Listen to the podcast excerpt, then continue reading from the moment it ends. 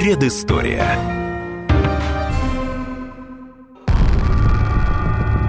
Это специальный выпуск предыстории. 22 июня 1941 года Германия напала на Советский Союз. Вторжение в нашу страну было внезапным, но есть много свидетельств, что предчувствие приближающейся войны витало в воздухе.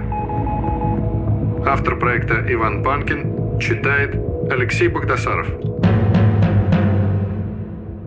Часть первая.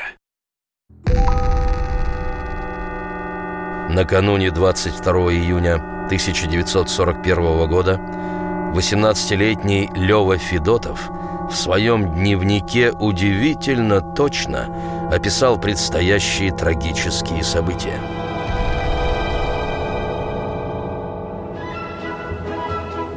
Москвич Лёва Федотов до войны жил в известном доме на набережной.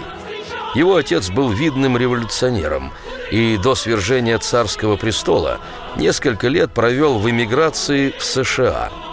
Но когда в России появилась новая власть, Федор Калистратович вместе с женой Розой Лазаревной Маркус вернулся на родину. Долгое время семья жила в гостинице «Националь», а после переселилась в тот самый дом на набережной. В августе 1933 года Федотов-старший утонул при странных обстоятельствах. Леве тогда исполнилось 10 лет. При жизни Роза Лазаревна рассказывала, что сын был очень похож на отца. И так же, как отец любил читать, так Лева любил читать. Без книги никогда не бывал. Всегда имел книгу. Он никогда не сидел без дела. Он или писал, или рисовал, или перебирал коллекцию свою. Когда он начал писать дневники, я не знаю. Он очень мало со мной делился. Я не могу понять, почему. Из 15 тетрадей Левы уцелели только 4. И сейчас они хранятся в литературном музее столицы – но, пожалуй, самой любопытной стала запись, сделанная за неполные три недели до начала Великой Отечественной войны. На 47 страницах, сам того не ведая, 18-летний парень предсказал нападение Германии на Советский Союз и ход боевых действий в первые полгода. Из дневника Лёвы Федотова с сокращениями. 5 июня 1941 года. Хотя сейчас Германия находится с нами в дружественных отношениях, но я твердо уверен, что это только видимость. Этим самым она думает усыпить нашу бдительность, чтобы в подходящий момент всадить нам отравленный нож в спину. Эти мои догадки подтверждаются тем, что германские войска особенно усиленно оккупировали Болгарию и Румынию – послав туда свои дивизии. Я думаю, что война начнется или во второй половине июня, или в начале июля, но не позже, ибо ясно, что германцы будут стремиться окончить войну до морозов. Фашисты не будут объявлять нам войну, а нападут внезапно и неожиданно, чтобы путем внезапного вторжения успеть захватить побольше наших земель. Я лично твердо уверен, что это будет последний наглый шаг германских деспотов, так как до зимы они нас не победят, а наша зима их полностью доконает, как это было дело в 1812 году с Бонапартом. Мы сможем потерять в первую половину войны много территорий. Как это не тяжело, но вполне возможно, что мы оставим немцам такие центры, как Житомир, Винница – Витебск, Псков, Гомель и кое-какие другие. Что касается столиц наших старых республик, то Минск мы, очевидно, сдадим. Киев немцы также могут захватить, но с непомерно большими трудностями. О судьбах Ленинграда, Новгорода, Калинина, Смоленска, Брянска, Кривого Рога, Николаева и Одессы, городов, лежащих относительно невдалеке от границ, я боюсь рассуждать. Правда, немцы, безусловно, настолько сильны, что не исключена возможность потерь даже и этих городов, за исключением только Ленинграда. То, что Ленинграда немцам не видать, это я уверен твердо. Если уж враг и займет его, то это будет лишь тогда, когда падет последний ленинградец. Окружить Ленинград, но не взять его фашисты еще смогут. Окружить Москву они, если бы даже и были в силах, то просто не смогут это сделать в области времени, ибо они не успеют замкнуть кольцо к зиме. Слишком большое тут расстояние. Зимой же для них районы Москвы и дальше будут просто могилой. За Одессу, как за крупный порт, мы должны, по-моему, бороться интенсивнее, чем даже за Киев, ибо Одесса ценнее последнего. И я думаю, одесские моряки достойно всыпят германцам за вторжение в область их города. Если же мы издадим по вынуждению Одессу, то с большой неохотой и гораздо позже Киева, так как Одессе сильно поможет море. Я, правда, не собираюсь быть пророком. Я мог и ошибиться во всех этих моих предположениях и выводах, но все эти мысли возникли у меня в связи с международной обстановкой, а связать их и дополнить мне помогли логические рассуждения и догадки. Короче говоря, будущее покажет. Вскоре пророчества начали сбываться. Вот что Лёва Федотов написал накануне войны. 21 июня 1941 года. Теперь я жду беды для всей нашей страны. Войны. Я просыпаюсь по утрам и спрашиваю себя, а может быть на границе уже грянули первые залпы. 22 июня 1941 года. Я был поражен совпадением моих мыслей с действительностью. Ведь я только вчера вечером в дневнике писал еще раз о предугадываемой мною войне. Ведь я ждал ее день на день, и теперь это случилось.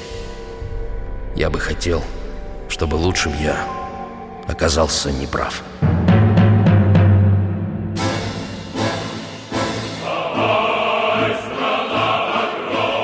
С началом войны Лёва Федотов попросился на фронт добровольцем. Ему отказали. Слишком уж тщедушным выглядел 18-летний близорукий молодой человек, у которого к тому же было больное сердце. Тогда он с матерью уехал в эвакуацию на Урал. В апреле 1943-го Леву все же призвали. Но до линии фронта он так и не добрался. 25 июня 1943 года грузовик, в котором ехал красноармеец Федотов вместе с другими сослуживцами, попал под бомбежку в Тульской области. Лева погиб. Ему было всего 20 лет.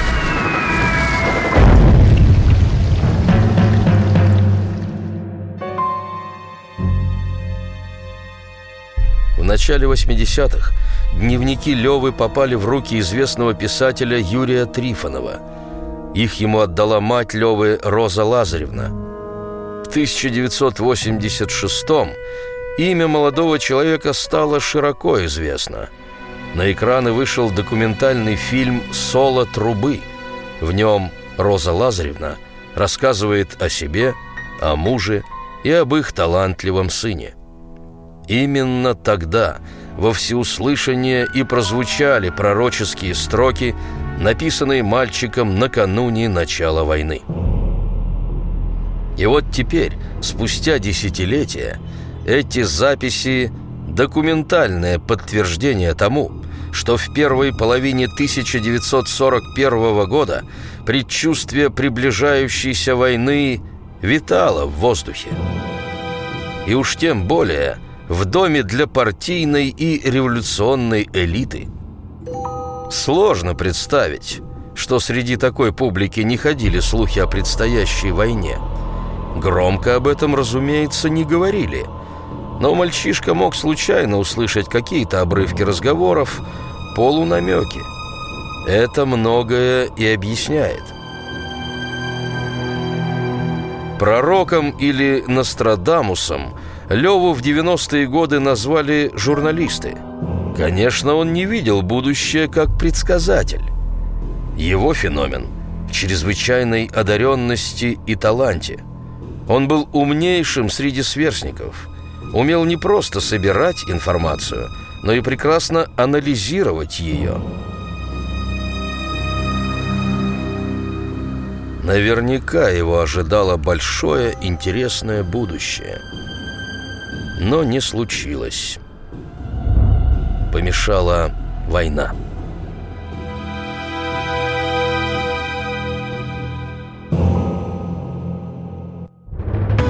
Предыстория.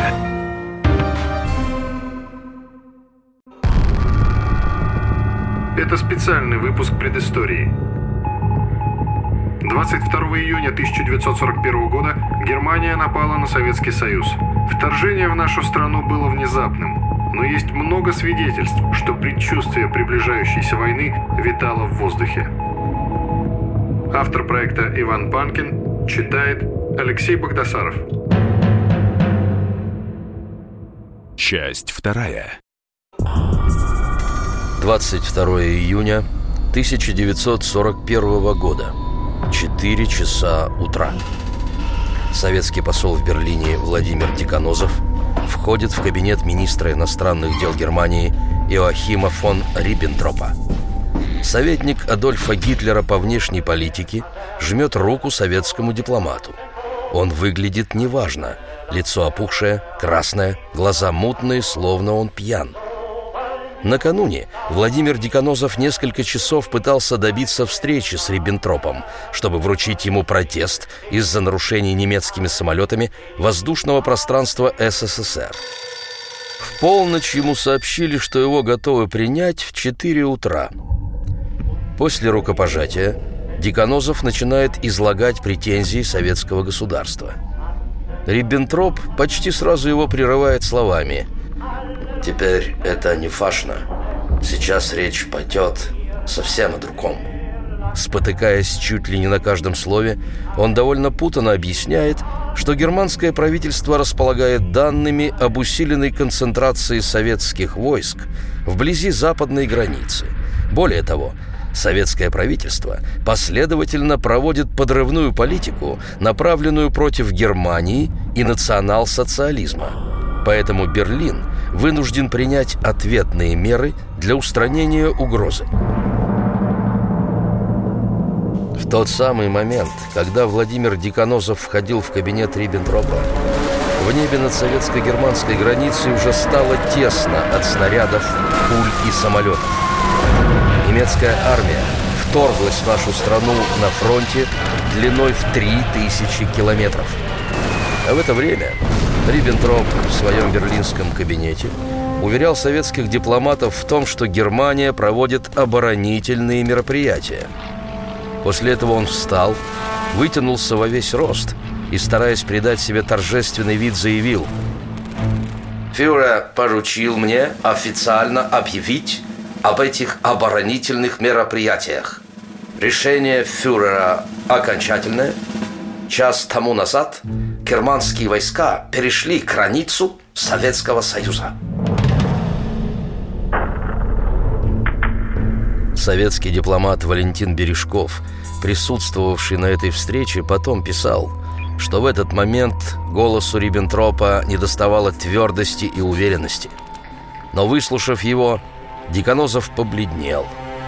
Он, конечно, быстро взял себя в руки – Продолжать разговор было бессмысленно, поэтому советский дипломат встал, поклонился и направился к выходу из кабинета. Внезапно рейх-министр иностранных дел бросился за ним. Он стал быстро, но шепотом уверять, будто бы отговаривал Гитлера от нападения. Диконозов даже не сбавил шаг.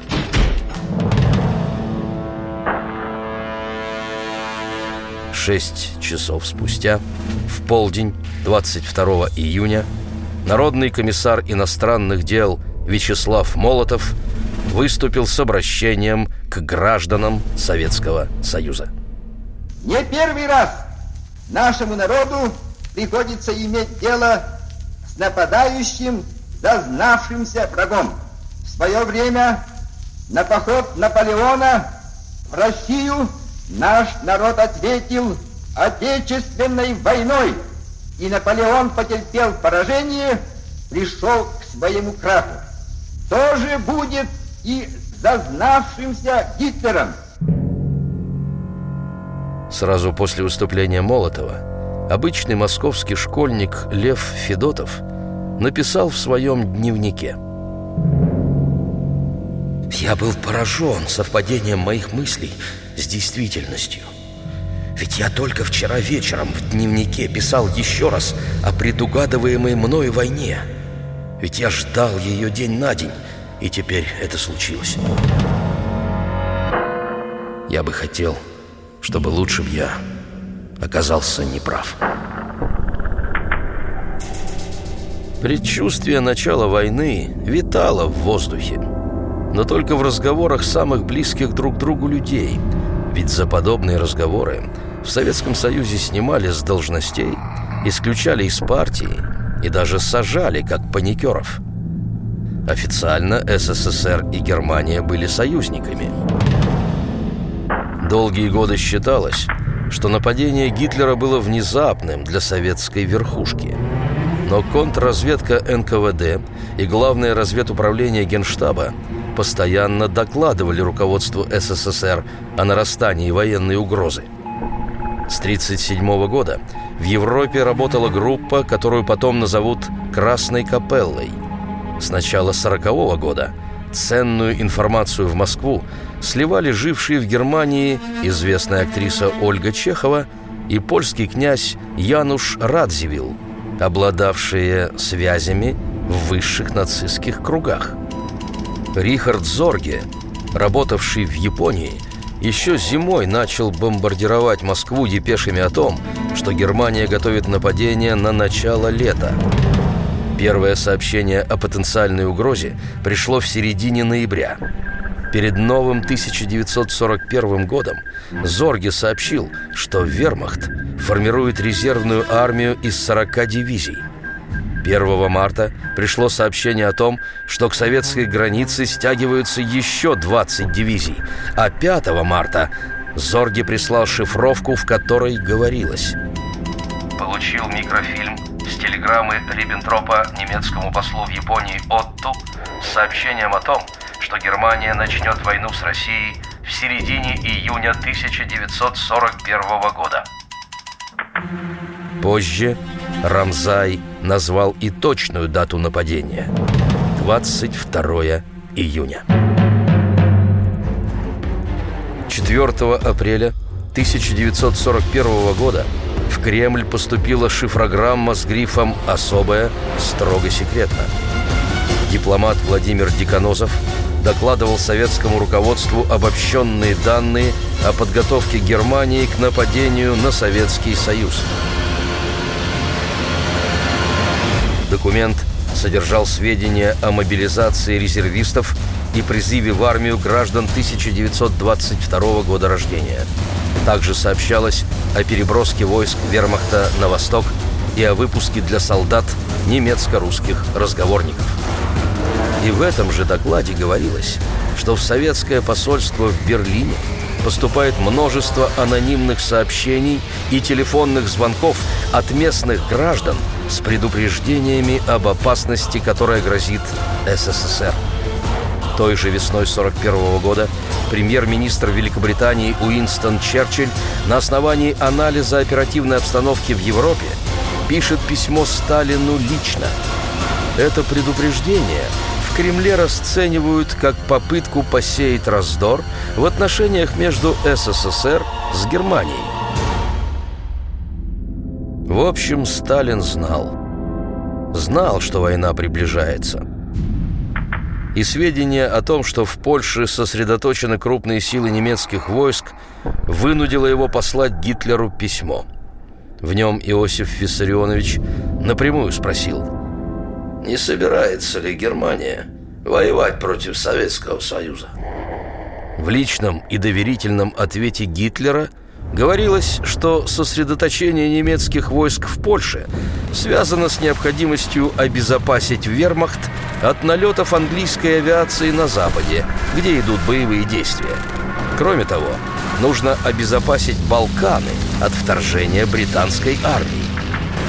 И в конце письма Гитлер заверил Сталина в своей верности германо-советскому пакту о ненападении честью главы государства.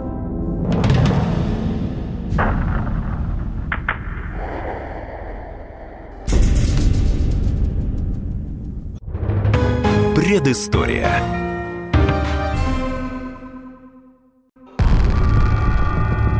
Это специальный выпуск предыстории. 22 июня 1941 года Германия напала на Советский Союз. Вторжение в нашу страну было внезапным, но есть много свидетельств, что предчувствие приближающейся войны витало в воздухе. Автор проекта Иван Панкин читает Алексей Богдасаров. Часть третья. А тем временем у границ СССР немцы сосредоточили 183 дивизии и 13 бригад. Это 3,5 миллиона хорошо обученных и вооруженных по последнему слову техники человек. Плюс почти миллион солдат армий стран-союзников – Финляндии, Словакии, Венгрии, Румынии и Италии. Плюс более 40 тысяч орудий и минометов, 4 тысячи танков, почти 5 тысяч самолетов. В общей сложности это три четверти всей военной мощи, которой располагал Рейх на тот момент. Не заметить развертывание этих сил было невозможно. Германия подавала это как крупнейший в истории войн отвлекающий маневр – будто бы с целью отвлечения внимания от приготовлений к вторжению в Англию. Вплоть до того, что были напечатаны массовым тиражом топографические карты британских островов и немецко-английские разговорники. Считается, что Сталин не поверил ни собственной разведке, ни дипломатам, ни предупреждениям коллег – в выступлении по радио, которое произошло 3 июля 41 года, то есть только через 11 дней после начала войны, он сказал «Товарищи, граждане, братья и сестры, бойцы нашей армии и флота, к вам обращаюсь я. Друзья мои, вероятные военные нападения гитлеровской Германии на нашу 22 июня, продолжается. Несмотря на героические сопротивления Красной Армии, враг продолжает лезть вперед, бросая на фронт новые силы. Как могло случиться, что наша славная Красная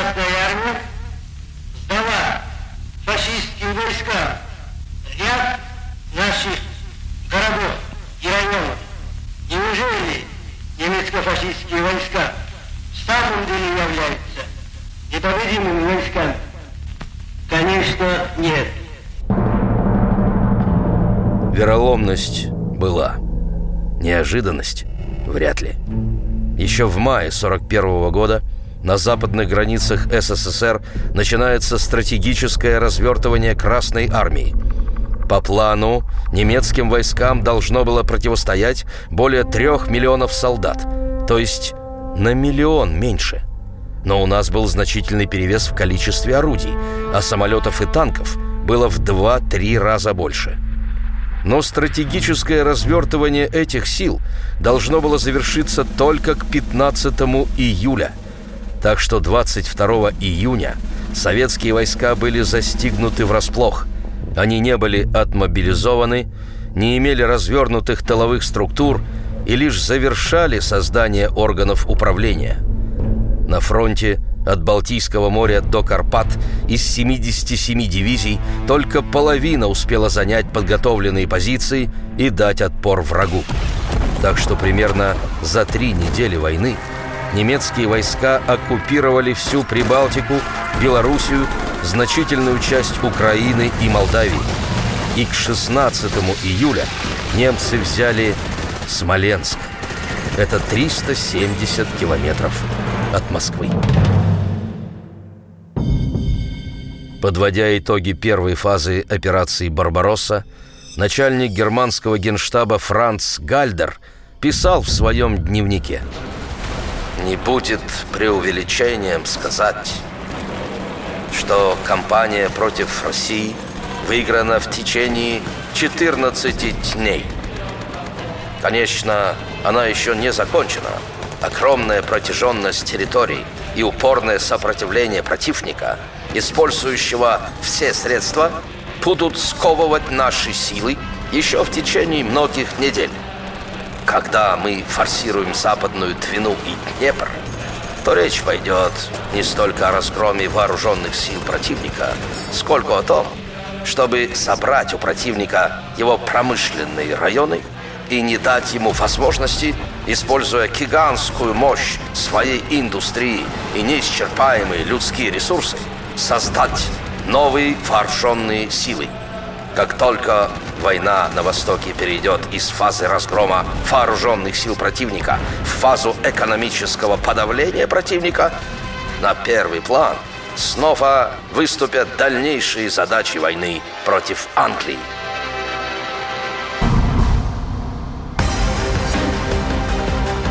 В тот момент не только в Берлине, но даже в Лондоне и Вашингтоне считали, что Советскому Союзу осталось от силы 3-4 месяца. Чем все это закончилось, мы хорошо знаем. Но никогда не узнаем, как развивались бы события, если бы Красная Армия успела закончить развертывание на западной границе.